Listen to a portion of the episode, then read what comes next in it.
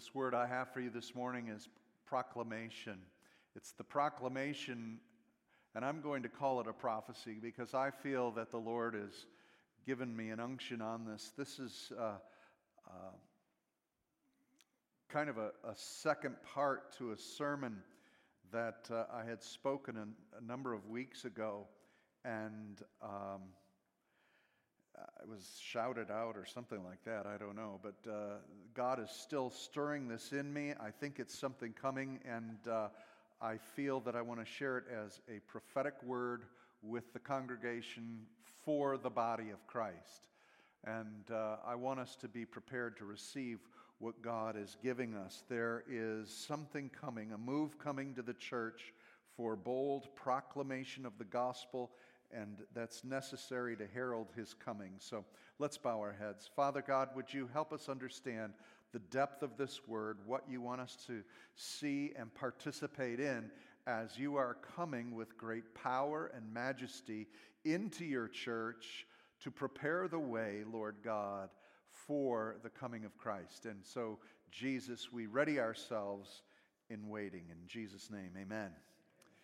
In the beginning of Mark's gospel, it tells us that Jesus came into Galilee. The ministry of Jesus for three years, as the Gospel of Mark tells us, was in Galilee and in the regions of Galilee as he's preparing to go to Jerusalem to complete the task of the cross.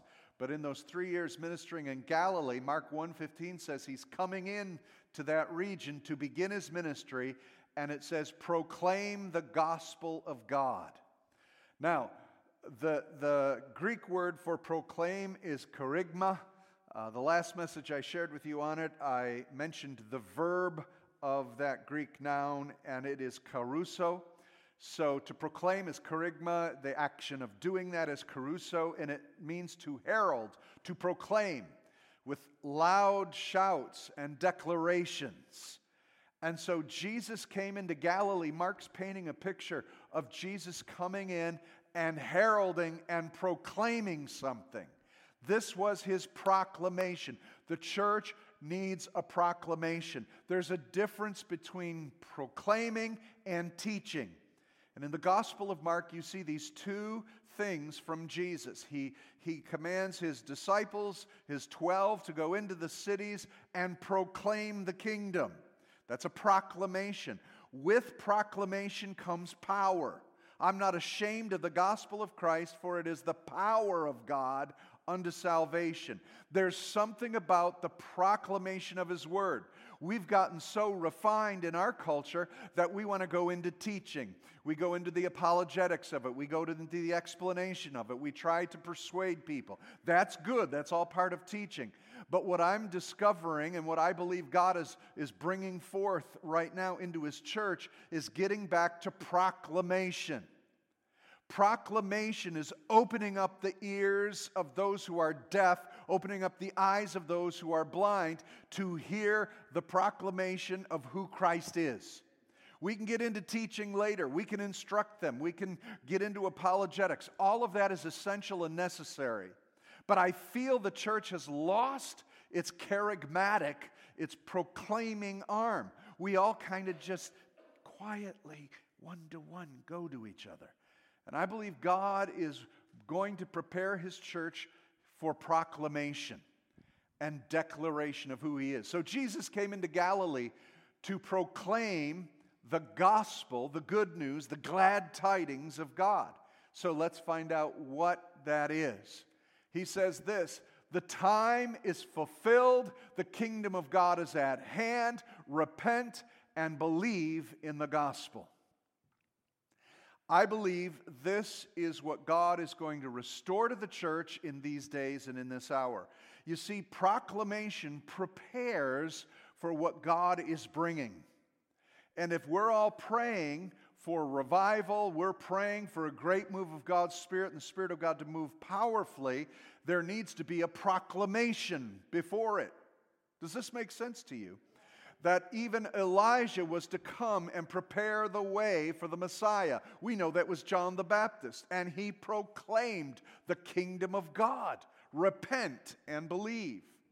And so I'm telling you that get ready for this, begin to move in this, and begin proclaiming what God is going to do.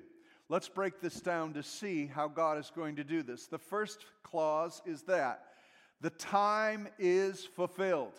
This is it, time's up. Does anybody have a sense of that? The time is fulfilled.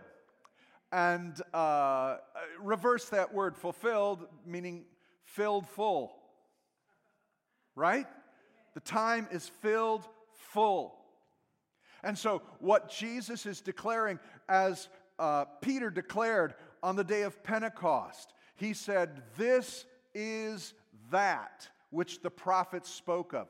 All the prophecies that were speaking of Messiah from Genesis 3:15 the seed of the woman all the way through Genesis Exodus Leviticus Numbers Deuteronomy in through all the Old Testament books and all the prophecies from Abraham to Isaac and to Jacob and to David and to the prophets Isaiah Jeremiah everything that they had prophesied as Jesus walked into Galilee on that day he said Everything is now full in time for me to arrive. This was destined. This is the fullness of time. Paul uses that in Galatians 4 4, and he says this When the fullness of time had come, God sent forth his son, born of a woman, born under the law when the fullness of time had come. Do you know what the fullness of time is? That's when you set your alarm to get up at 6:30 and when the alarm goes off, time to go. Time has come. The fullness has come. Everything that God had planned before the beginning of the world and through the entire Old Testament, at that moment, the time had come. Let me ask you this Is Jesus coming again? Are we any closer to Jesus coming again than they were 2,000 years ago? I would say yes. Do the math.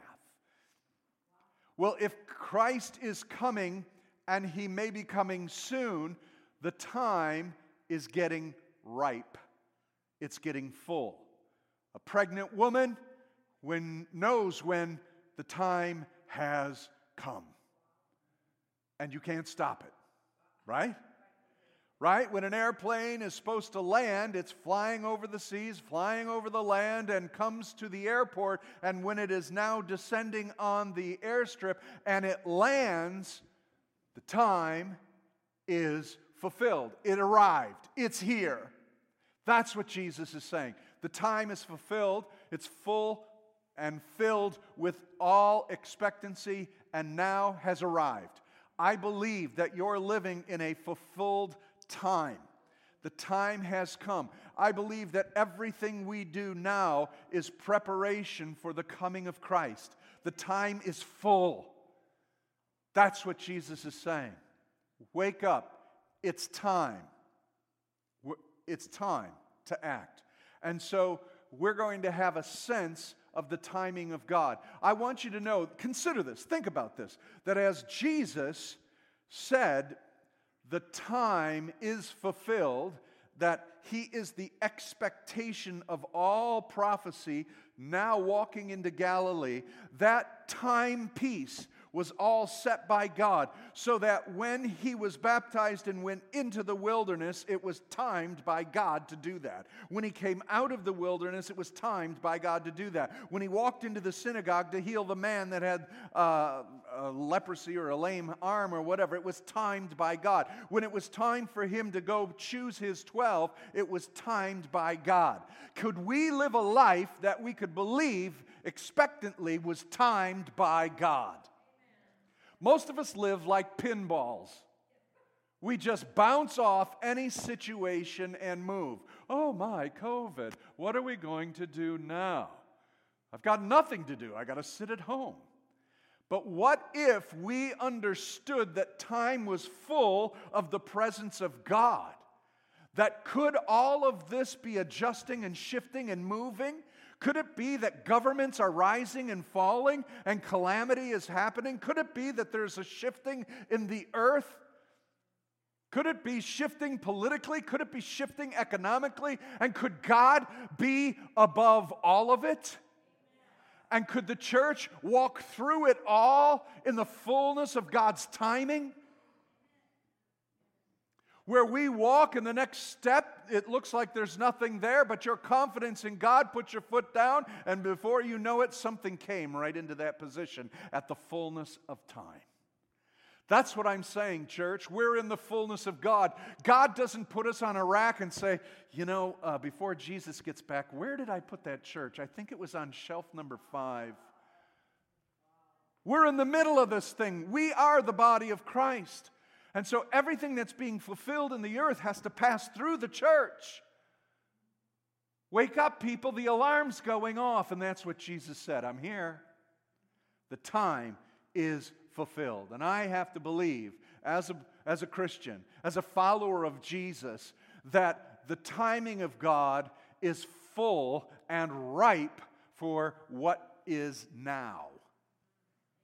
What is now? That's a good question to answer.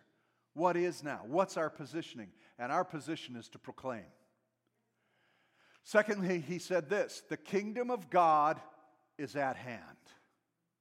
The kingdom of God is at hand. What does kingdom mean?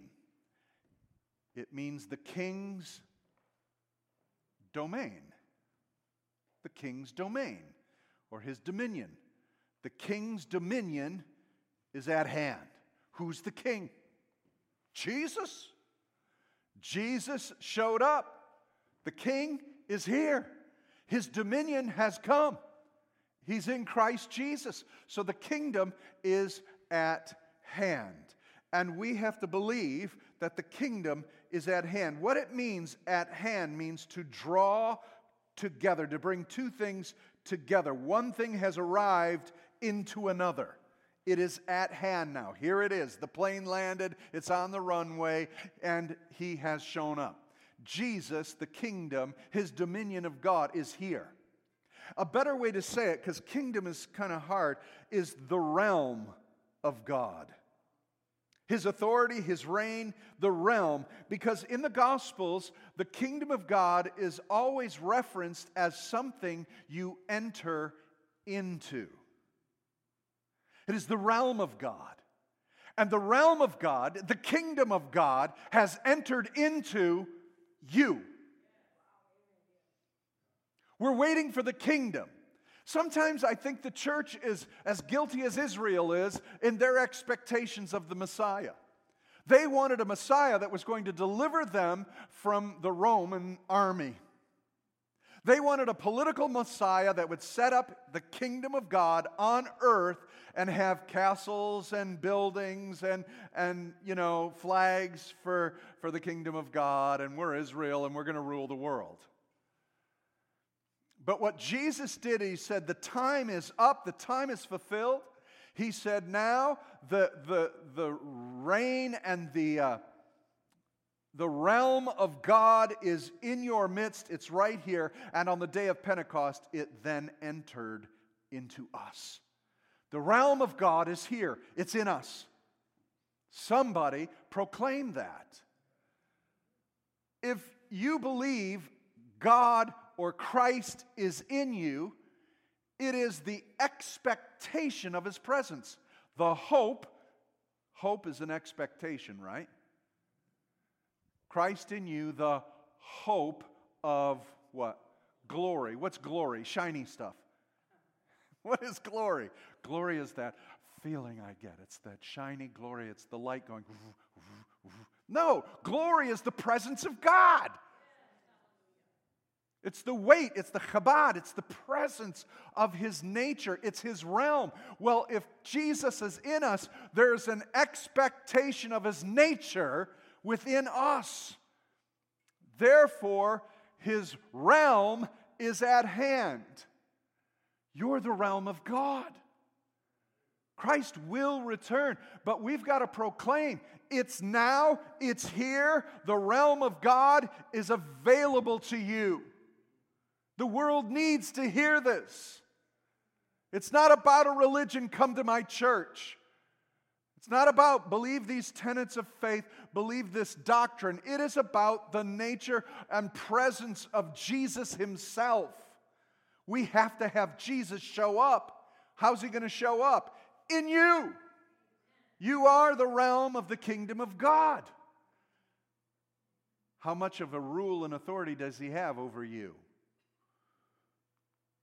Thirdly, he says this repent.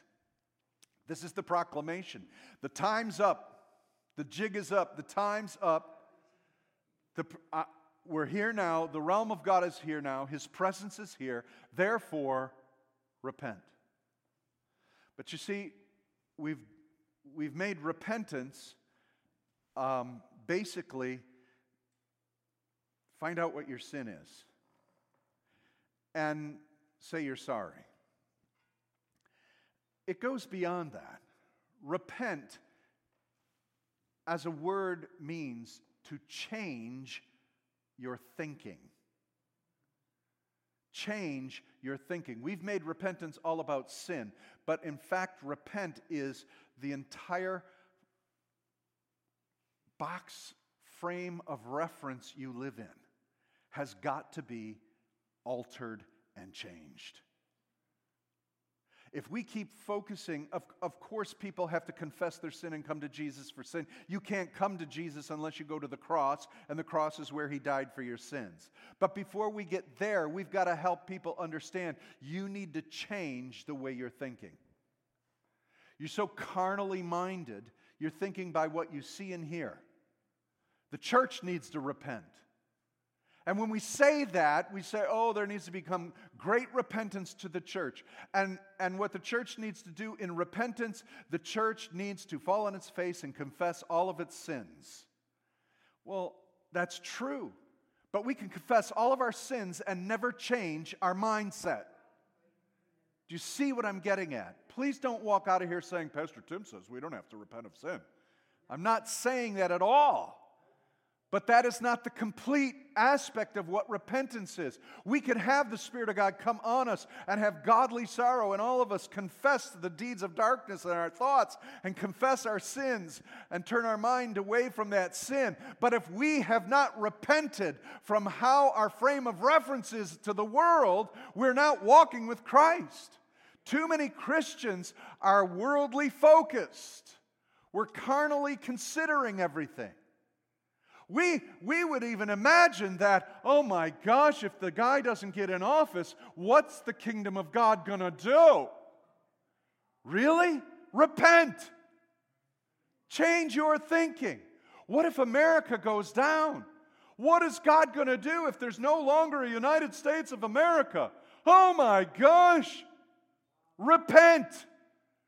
The kingdom of God is here, it's now. Whether you live in Italy, whether you live in India, whether you live in Spain, our nationalism has come into the gospel.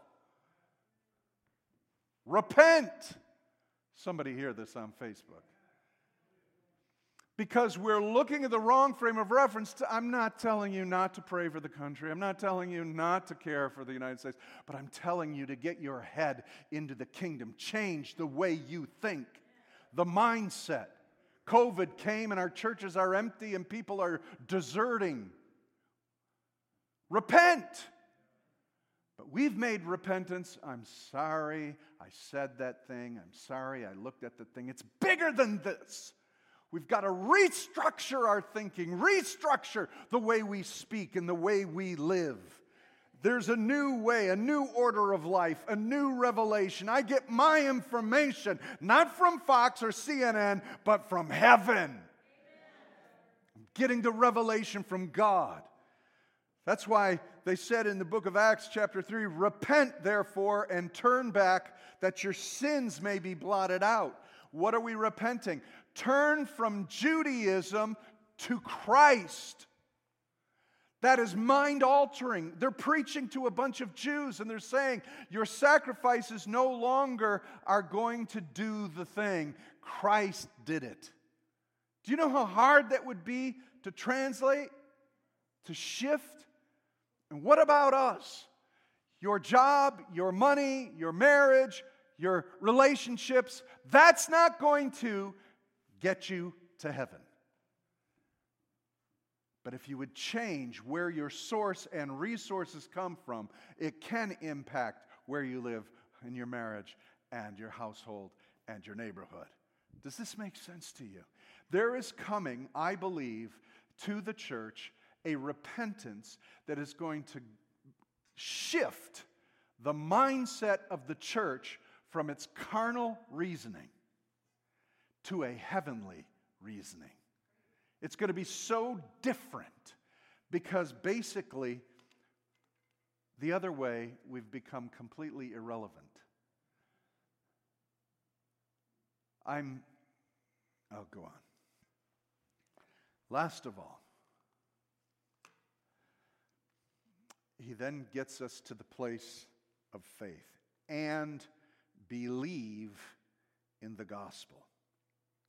Faith, confidence, to trust in the gospel, the good news. What is the good news? Jesus is Lord. He died for us and he rules and reigns. We again have kept Jesus on the cross. As a church, we mostly talk about him at the cross. He died for us for our sins, and that's about it. Do we realize he rules and reigns at the throne of God right now? He is our high priest. He is the king of this kingdom. He has cleansed you so that his dominion and his presence, his realm, now abides in you. There should be a radical shift in what we're doing. We walk around scared, we walk around intimidated. The proclamation of the gospel is coming like a freight train. It is coming with power and it is coming with force. It is moving. Jesus said, It is here. The kingdom is present. It's in you. Change the way you think and start believing in the gospel. What is the gospel? The good news Jesus is Lord. He's Lord. We we we believe he died for our sins and we put that in our back pocket and then we go about our lives the way we can construct them. And that is not what Jesus proclaimed. That is not the proclamation of the gospel. The proclamation of the gospel is time's up. Jesus is here. Change the way you understand things so that you will now believe what this gospel means. That's what is coming to the church it's going to be radical. We're looking for a new band. We're looking for a new rock star preacher. We're looking for the next church that'll elevate up and, uh, oops, pardon the pun. We're looking for a church that's going to rise to the new platform. We're looking for the new singing sensation. We're looking, it's all wrong. It's not going to be some guy that got a degree from this or another guy that went to heaven for four hours and came back and tells us that story. You don't need any of that. You've got this. Now, this, without the living spirit, isn't going to do much. But you put this in you. This is the Mentos. This is the Coke put this in you and you should proclaim. There's an illustration for you. I won't say that's from the Holy Spirit, but it's a good one. Put the word in an active spirit of God in you, and proclamation of the gospel needs to come out. This is what we need to do. This is the new pace of the church. This is the new image of the church. The programs and everything else, those are fine, that's nice. But the proclamation of the gospel is coming. It will be heralded from one end of the world to the next. It was always meant to be that way. Paul says in 1 Corinthians 2, he says this that through the foolishness of what we preach, the word preach there is proclaim, kerygma. What is the foolishness? The world doesn't understand it. The Greeks are looking for power, the Jews are looking for signs. Or maybe that's reversed. But the point is, it's the proclamation. It's the proclamation. Do you know that the gospel is exploding in the southern hemisphere? The gospel, the proclamation of who Jesus is. They don't have the cash that we do, they don't have all the seminary trained uh, people that the United States has. But guess where the fire of God is burning? It's burning in South America. It's burning in Africa. It's burning in the entire southern hemisphere. It has shifted globally. And people are proclaiming the gospel. It's moving into the east, into China and Indonesia and so forth. It is just radically burning up the planet. More people are getting saved through Pentecostal churches in the southern hemisphere than anywhere else in the world. And our light is a smoldering flax because we've stopped proclaiming the gospel. This proclamation is not just verbally, this proclamation is what we do as we live. Do you proclaim the good news in your life by how you walk and live and move and act? Do you proclaim? I close with this last scripture Romans 10 14. How then will they call on him in whom they have not believed?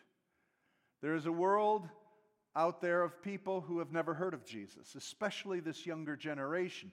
We used to know that most people had an average intelligence of the Bible and Bible stories.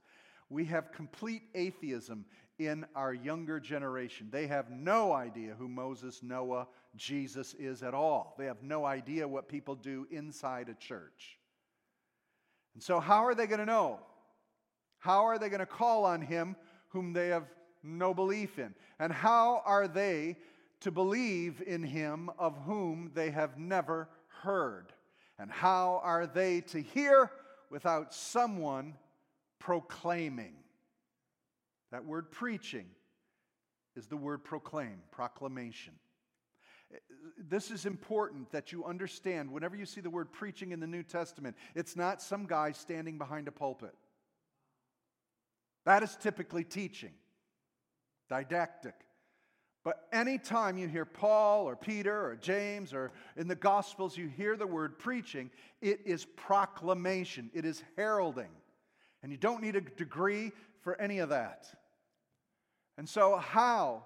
How are they to hear without somebody proclaiming it? And how are they to proclaim it unless they're sent, as it is written? How beautiful are the feet of those who proclaim the good news. Now, that is based on the analogy and the story of when you were in your city and your people went out to war at summertime. That's when you fought your wars. Uh, and you needed to know are we winning the battle? Are we losing the battle? You would look for the messenger that was running on the mountains coming back to the city. And many times, as they would watch and look at the runner, they could tell how the battle was going. Because if he was running like this,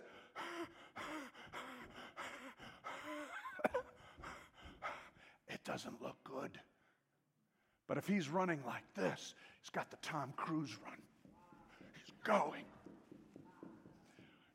This looks good.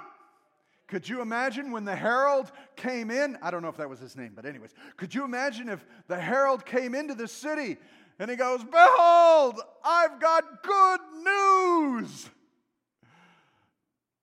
Right? You'd go, Oh, this is good. Every ear pays attention. But if he came in a dragon, well, uh, doesn't look so good. How are you running? How are we running, church? How is our witness?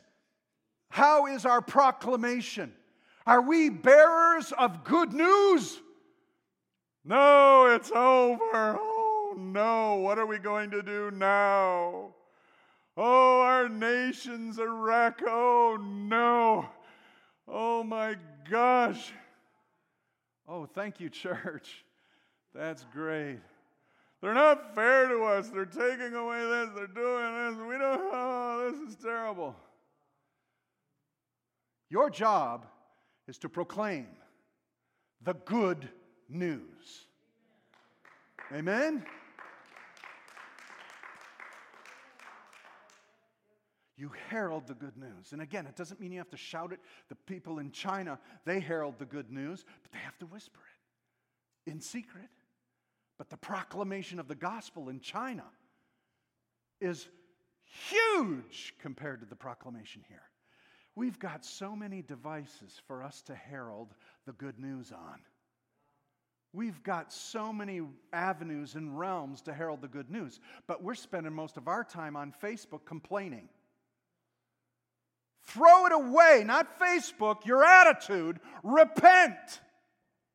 Change your mind. See, we think we can keep doing it because it's not sin.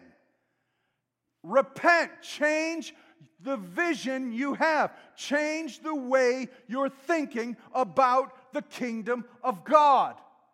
It's here, it's now, it's ready to go, it's good news. Somebody proclaim it. Amen? That is what is coming to the church. Hop on board because this is going to be an awesome ride. And when the proclamation of the gospel goes out, don't expect everybody to cheer, but do expect souls to be saved. Let's bow our heads.